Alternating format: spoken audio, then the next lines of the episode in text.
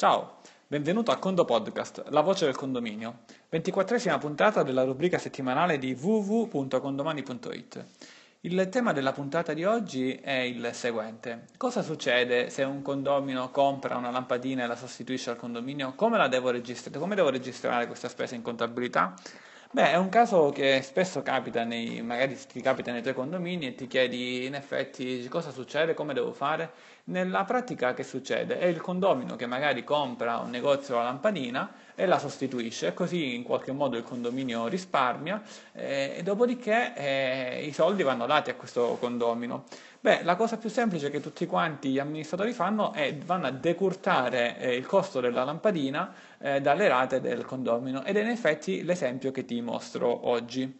Eh, quindi le, il consiglio è il seguente, come primo passo registra il condomino come fornitore del condominio, non è necessario inserire partita IVA o altro, ma giusto una nota così fra qualche anno ci ricordiamo che l'abbiamo fra virgolette usato come fornitore, basta che inserisci solamente il suo nome e cognome e magari clicchi, clicca anche escludere da quadro AC perché così non, non, deve passare questo condomino nei dati fiscali, è semplicemente un'informazione da, da tenere, quindi non inserire né ritenute né altro, quindi uno registra il condomino come fornitore. Il secondo passo è il seguente, vai su movimenti gestione e inserisci un movimento di gestione classico, quindi in uscita, ad esempio se la lampadina costa 5 euro, un movimento di 5 euro, ehm, per, per, appunto, per la lampadina e attribuisci, la, attribuisci questo movimento al sottoconto corretto. Eh, cosa succede ora? Quindi se il costo è di 5 euro vai a debitare questi 5 euro a tutto il condominio. Inserisci come risorsa la cassa contanti. Ricordati di segnare, disegnarti, di ricordarti qual è l'ID di questo movimento, ti servirà al passo successivo. Il terzo passo serve per andare a decurtare questi 5 euro dalla sua rata, però in effetti lui non te li ha mai, da, li ha mai dati, però così facendo eviti che eh, gli vai a dare, lo devi incontrare per dargli 5 euro, quindi vai a inserire una rata pagata dell'importo della lampadina, quindi di questi 5 euro, a nome suo. Nelle note inserisci l'ID precedente, del passo precedente, così fra qualche anno, quando dirai ma in effetti non mi sono trovato un versamento in banca di questo importo, ti ricorderai che, che eh, si riferisce a quell'ID di movimento di gestione associato a quel fornitore che è egli stesso. Questo è solamente un trucco, questo dell'ID non è nulla a livello contabile, è giusto per ricordarsi i passi, i passi corretti.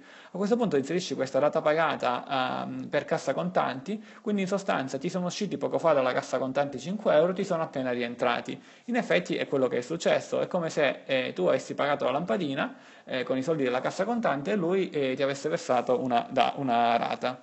Eh, ora, se in qualche condominio, per qualche ragione, questo condomino magari prende anche un piccolo compenso per sostituire la lampadina, quale ad esempio 3 euro, la lampadina, anziché come movimento di gestione, come rata, anziché mettere 5 euro, se il compenso è ad esempio 3 euro, questo movimento fallo tutto da 8 euro. Eh, magari puoi fare due movimenti, un movimento di 5 euro per l'acquisto della lampadina dove associ lo scontrino un movimento di 3 euro per il compenso. Ora, lunge da me dover parlare di, a livello fiscale se è giusto o non è giusto eh, il compenso per il condomino oppure se è corretto dal punto di vista della sicurezza. Ti sto solo dicendo, se ti capita questo caso, questo è il modo come comportarti. E rispondi a questo WhatsApp con la parola chiave luce, appunto, sostituiamo una lampadina, eh, cosa dobbiamo inserire. Ma soprattutto ti dico un'ultima cosa, la data è speciale oggi, ricordati che fra qualche giorno, cioè il 9 ottobre, scade il termine ultimo per l'aggiornamento dell'amministratore di condominio. Tu sei a posto con l'aggiornamento, che significa? Sei a posto se nel periodo 10 ottobre 2014, 9 ottobre 2015, in questo periodo hai seguito un corso certificato di almeno 15 ore per aggiornamento di amministratore, altrimenti non sei in regola, è un condomino fenomeno può anche farti decadere. Se non sei regola facci sapere, altrimenti non dirci nulla, non ti preoccupare, sei a posto così. Bene, eh, per qualsiasi informazione inviaci un'email a info-condomani.it, ricordati della parola chiave e solo così lunedì prossimo ti arriverà il prossimo Condo Podcast per allietarti la tua, set- la tua settimana da amministratore.